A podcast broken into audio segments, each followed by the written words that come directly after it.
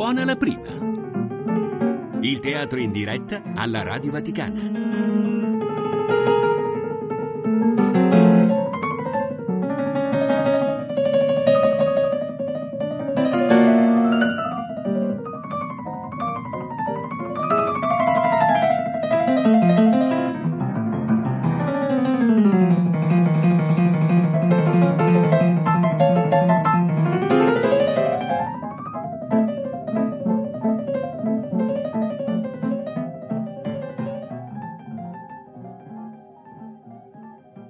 Di Fedor Dostoevsky Il sogno di un uomo ridicolo. Interpreta Gaetano Lizio. Prima parte.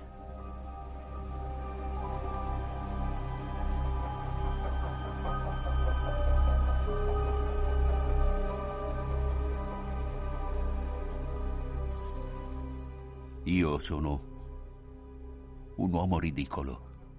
Adesso loro mi chiamano pazzo. Sarebbe un avanzamento di grado se non mi trovassero sempre lo stesso uomo ridicolo. Ma ora non mi arrabbio più.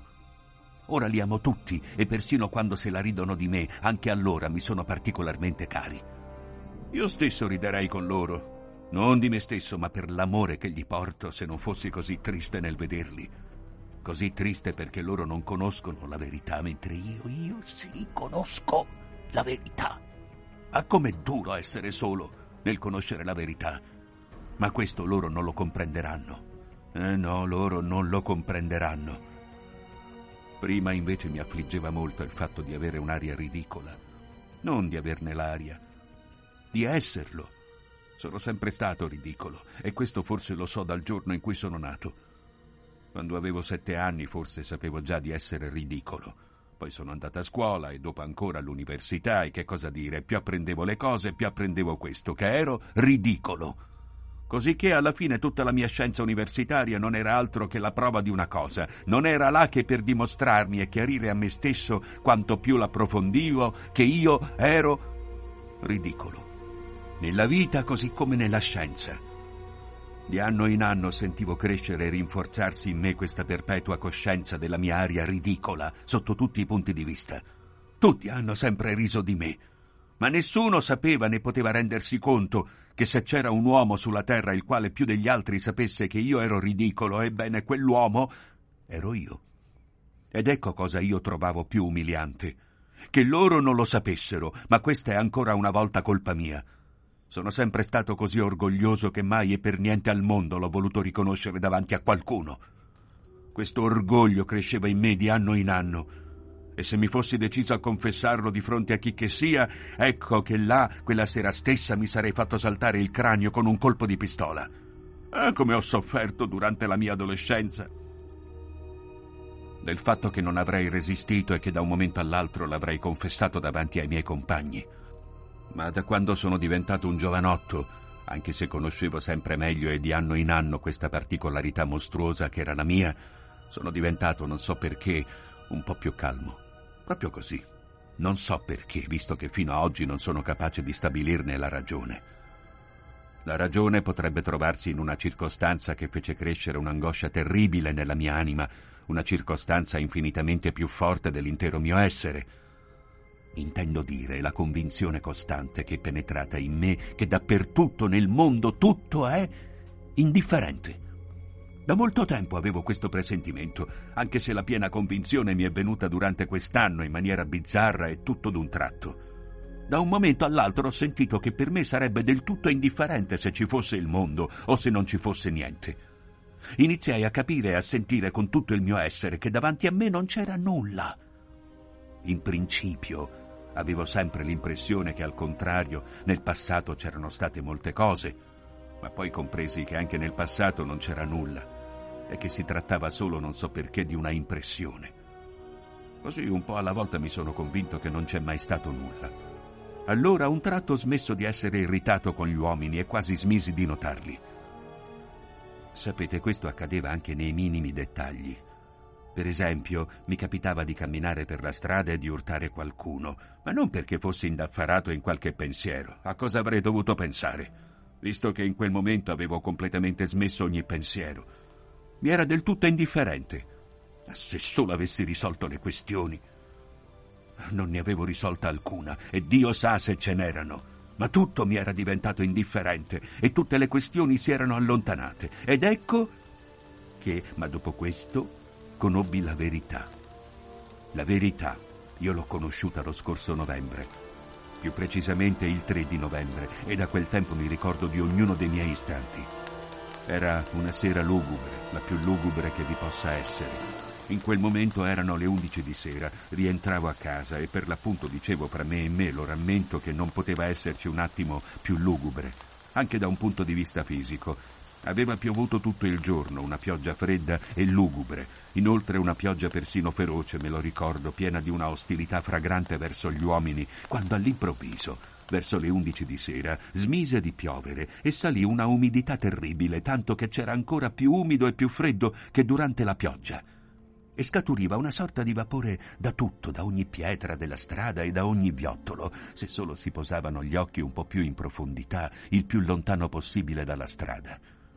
A un tratto mi venne in mente l'idea che se si fosse spento il gas tutto sarebbe stato più lieto, mentre il gas rendeva il cuore tristissimo perché illuminava tutto. Quel giorno non avevo mangiato quasi nulla Avevo trascorso l'inizio della serata da un ingegnere presso il quale si trovavano altri due amici. Io me ne stetti sempre zitto e credo di averli anche annoiati. Discutevano di argomenti rivoltanti e inoltre a un certo punto si animarono. Ma questo era per loro del tutto indifferente, lo notavo, e si scaldavano così tanto per fare.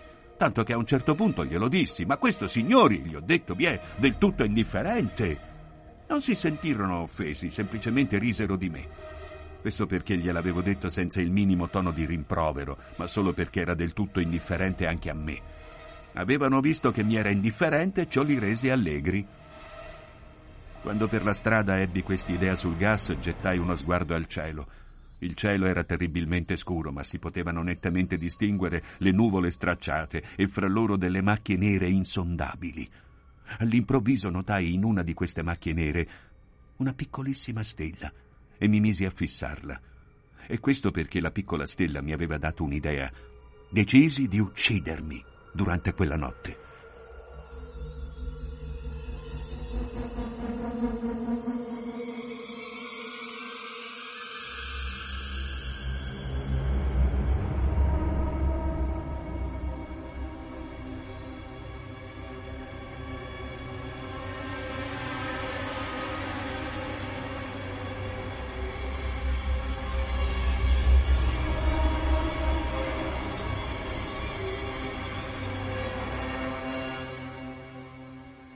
Avevo preso questa ferma decisione già da due mesi e povero com'ero mi ero comperato una magnifica rivoltella che avevo caricato quello stesso giorno. Ma erano già passati due mesi ed era ancora nel suo cassetto. Mi era tutto talmente indifferente che mi decisi per aspettare un momento in cui le cose mi fossero divenute meno indifferenti. E d'altronde, non so perché. In questo modo, rientrando a casa tutte le sere, pensavo di farmi saltare le cervella. Attendevo il momento. Ed ecco che adesso quella piccola stella mi aveva suggerito l'idea e decisi che sarebbe stato assolutamente per quella notte. Perché questa piccola stella mi avesse suggerito l'idea proprio non lo so. Ed ecco che mentre guardavo il cielo, tutto a un tratto quella bambina mi ha afferrato il gomito. La strada era già deserta, non c'era quasi più nessuno. In lontananza un vetturino dormiva sulla sua carrozza. La bambina avrà avuto otto anni. Portava un fazzolettino sulla testa e un vestitino tutto bagnato, ma ricordo soprattutto le sue scarpette rotte e inzuppate che ho in mente anche adesso. Soprattutto quelle mi balzarono agli occhi. La bambina all'improvviso si mise a tirarmi per il gomito e a chiamarmi. Non piangeva, ma strascicava le parole con una voce tremula e non riusciva a pronunciarle correttamente perché tremava tutta dai brividi. Non so perché, ma era terrorizzata e gridava Mammina, mammina. Io mi ero già girato verso di lei, ma non dissi una parola e proseguì nel mio cammino. Lei però, lei mi seguiva e mi tirava per il gomito e in quel momento la sua voce aveva quel suono che nei bambini veramente terrorizzati significa disperazione. Mammina! Io conosco quel suono. Anche se non articolava le parole, compresi che la madre stava morendo chissà dove, o che le era accaduto qualcosa e che lei era scappata per chiamare qualcuno o cercare qualcosa per aiutare la sua mammina. Io però non la seguì. E al contrario mi venne tutta un tratto l'idea di scacciarla. Dapprima le disse di andarsi a cercare una guardia, ma con un gesto lei giunse le sue manine come per supplicarmi e singhiozzando, soffocando, continuava a corrermi in fianco senza lasciarmi. E fu in quel momento che battei il piede sbraitando e lei, lei gridò soltanto Signore, Signore! Dopodiché mi lasciò in un attimo attraversando la strada di gran corsa. Anche laggiù era apparso un passante e lei evidentemente mi abbandonava per gettarsi verso di lui. Salii al mio quinto piano, vivo in affitto da un'affittacamere. La mia camera è povera e piccola, con una finestra da soffitta a semicerchio. Ho un divano coperto di tela cerata, un tavolo sul quale ci sono i libri, due sedie e una comoda poltrona, di una vecchiaia insigne, ma in compenso del tipo Voltaire. Sedetti, accesi la candela e mi misi a pensare. Accanto nell'altra camera, dietro il tramezzo, proseguiva la baraonda. Erano due giorni che andava avanti così. L'alloggio era occupato da un capitano in pensione che aveva degli ospiti, cinque o sei scansafatiche che bevevano vodka e giocavano a stosso con un mazzo di carte usate. La notte prima c'è stato un litigio e so che due di loro si erano accapigliati a lungo. La padrona di casa voleva anche lamentarsi, ma ha una fifa tremenda del capitano. Di altri inquilini nella nostra casa non c'è che una piccola e magra signora, moglie di un soldato, una provinciale venuta con i suoi tre bambini che subito si sono ammalati qui, in queste camere. I suoi bambini e lei hanno anche loro paura del capitano fino allo svenimento e passano la notte a tremare e a farsi il segno della croce. Poi il più piccolo di questa paura ne ha fatto una specie di malattia. Questo capitano, lo so da fonte certa, arriva fino al punto di fermare i passanti sulla prospettiva Agnieschi per chiedere l'elemosina. Il servizio non lo vuole nessuno. Ma cosa strana, è proprio per questo che lo racconto, dal mese che vive qui non mi ha mai irritato. Evidentemente dal principio ho evitato di frequentarlo e presto lui si è annoiato di me. Ma per quanto avessero da gridare là dietro il tramezzo e per quanti fossero essi, per me è sempre stato indifferente. Me ne sto tutta la notte nella mia poltrona e davvero non li sento neppure, da tanto che li ho dimenticati perché tutte le notti io non dormo fino all'alba e questo dura già da un anno. Trascorro tutte le mie notti nella mia poltrona davanti al tavolo e non faccio nulla. I libri non li leggo che di giorno. Me ne sto così e non penso neppure, e quando mi capitano dei pensieri li lascio capitare. La candela si consuma interamente durante la notte. Quella volta sedetti al mio tavolo senza il minimo rumore, tirai fuori la rivoltella e la posi lì, davanti a me. Quando la tirai fuori ricordo di essermi domandato. E allora? E di essermi risposto in maniera assolutamente affermativa. Allora vuol dire che mi sarei sparato. Sapevo che quella notte mi sarei certamente sparato. Ma per quanto tempo sarei rimasto ancora davanti al tavolo fino a quell'istante, questo io lo ignoravo. E certamente mi sarei sparato se non ci fosse stata quella bambina. Capitemi, anche se tutto mi era indifferente, il dolore, per esempio, lo sentivo. Se qualcuno mi avesse colpito avrei sentito male. Da un punto di vista morale era esattamente la stessa cosa. Se fosse successo qualcosa di davvero penoso avrei sentito pietà, proprio come all'epoca in cui nella vita non mi era ancora del tutto indifferente. Sul momento avrei sentito pietà. Il bambino, malgrado tutto, l'avrei certamente aiutato, ma allora perché non avevo aiutato la bambina? Ecco, ecco, a causa di un'idea che mi era venuta. Quando mi tirava e mi chiamava, mi era venuta all'improvviso alla mente una questione, una questione che non potevo risolvere. La questione era oziosa, ma io mi ero arrabbiato. Mi ero arrabbiato a causa di questa considerazione, ovvero che se avevo deciso di suicidarmi quella notte, allora tutto nel mondo mi doveva risultare indifferente e in quel momento più che in qualsiasi altro. Perché dunque? All'improvviso avevo sentito che non tutto mi era indifferente e che provavo pietà per quella bambina. Sì, me lo ricordo, provai una forte pietà. Si trattò di un dolore strano e, e finanche inverosimile nella mia situazione. No, no, no, sono incapace di rendere meglio questa fuggevole sensazione che mi venne in quel momento, ma la stessa sensazione si ripresentò a casa mia quando mi ero già seduto davanti al tavolo ed ero irritatissimo come non lo ero da un pezzo. I ragionamenti seguivano i ragionamenti. Mi appariva chiaro che se sono un uomo e non uno zero, e fin tanto che non sono diventato uno zero, io vivo. E sono dunque capace di soffrire, di provare della collera o della vergogna per le mie azioni, d'accordo, ma allora, se per esempio mi uccido fra due ore, che cosa mi importa della bambina?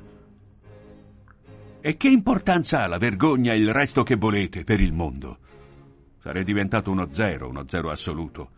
Ed era mai possibile che davvero la coscienza del fatto che in un attimo avrei cessato completamente d'esistere e dunque che nulla sarebbe esistito non aveva la minima influenza su questa sensazione di pietà per la bambina e di vergogna per l'infamia che avevo commesso. Appunto per questo avevo battuto i piedi per terra e gridato con una voce isterica contro la piccola. Perché non solo non sento alcuna pietà, ma anche se adesso commettesse un'infamia inumana, ne avrei il diritto perché da qui a due ore tutto sarà finito. Mi credete che è per questo che gridai? Per me ormai questa è quasi una certezza. Mi era parso chiaro che adesso la vita e il mondo erano come dipendenti da me. Possiamo anche dirlo in questo modo, che adesso è come se il mondo fosse stato fatto per me soltanto. Mi sparerò e il mondo non esisterà più, almeno per me, per non parlare del fatto che forse è vero che non ci sarà niente per nessuno dopo di me e il mondo intero, non appena la mia coscienza sarà estinta, si spegnerà subito dopo, come un fantasma, come un attributo della mia coscienza. E forse cesserà di esistere perché questo mondo e tutti gli uomini assieme non sono che io soltanto. Mi ricordo che riflettendo nella mia poltrona su tutti questi problemi, i pensieri si affollavano gli uni sugli altri e prendevano direzioni completamente diverse al punto che inventai cose veramente inattese. Per esempio, improvvisamente feci questa riflessione. Se prima avessi vissuto sulla Luna o su Marte e avessi commesso l'azione più vergognosa e più disonesta che si possa immaginare, e se là per questa azione mi avessero dileggiato e disonorato, come a volte è possibile sentire solo in un sogno, in un incubo, e se ritrovandomi dopo sulla Terra avessi conservato la coscienza di questa azione sull'altro pianeta, sapendo che non vi sarei ritornato per niente al mondo, ebbene, guardando la Luna dalla Terra mi sarebbe stato tutto indifferente. Oppure no? Avrei sentito sì o no vergogna per quella mia azione. Questi problemi erano del tutto oziosi e inutili, perché la pistola era appoggiata già davanti a me e io sapevo con tutto il mio essere che sarebbe successo, anche se mi eccitavano e io mi agitavo. Era come se io non avessi potuto morire prima di aver risolto qualcosa. In breve, la bambina mi ha salvato la vita. Sì, perché tutte quelle questioni hanno allontanato il colpo finale.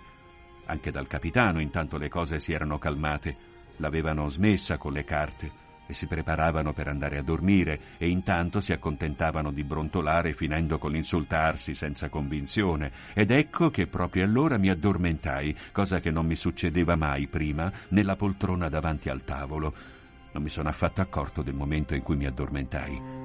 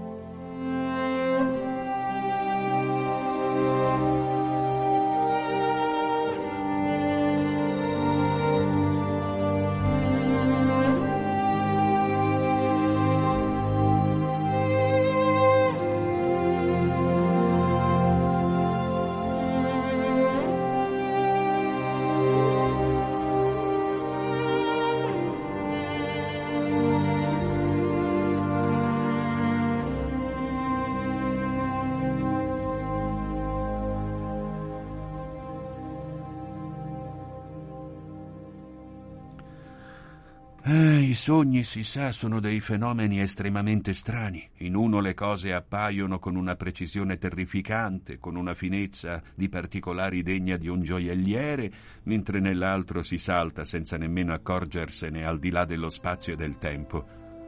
Eh sì, sembra che i sogni siano mossi non dalla ragione ma dal desiderio, non dalla testa ma dal cuore. E intanto, non di meno, quali ingegnosissime cose ha potuto elaborare il mio raziocinio durante il sonno. Nello stesso modo, quali cose incomprensibili accadono a volte nei sogni. Mio fratello, per esempio, è morto cinque anni fa. Succede che lo vedo in sogno. Partecipa attivamente ai miei affari, siamo tutti e due molto appassionati, eppure, durante tutta la durata del sogno, io so, io ricordo perfettamente che mio fratello è morto e che egli si trova sottoterra come posso non stupirmi del fatto che pur essendo morto si trovi con me e al mio fianco si agiti? Perché la mia ragione può ammettere perfettamente tutto questo? Ma basta, veniamo al mio sogno. Sì, è allora che mi venne questo sogno, il sogno del 3 di novembre. Adesso mi stuzzicano dicendomi che si è trattato soltanto di un sogno, ma non è lo stesso se sia stato o no un sogno, visto che questo sogno mi ha annunciato una verità la verità. Perché se una volta voi avete conosciuto la verità e l'avete vista, sapete bene che essa è la verità e che non ce ne sono altre, né altre ve ne possono essere, sia che dormiate o che siate svegli. E sia pure è un sogno, sia. Ma questa via, che voi tanto esaltate, io volevo spegnerla. Con il suicidio e il mio sogno, ah, il mio sogno mi ha annunciato una vita nuova, grandiosa, potente e rinnovata. Ascoltate.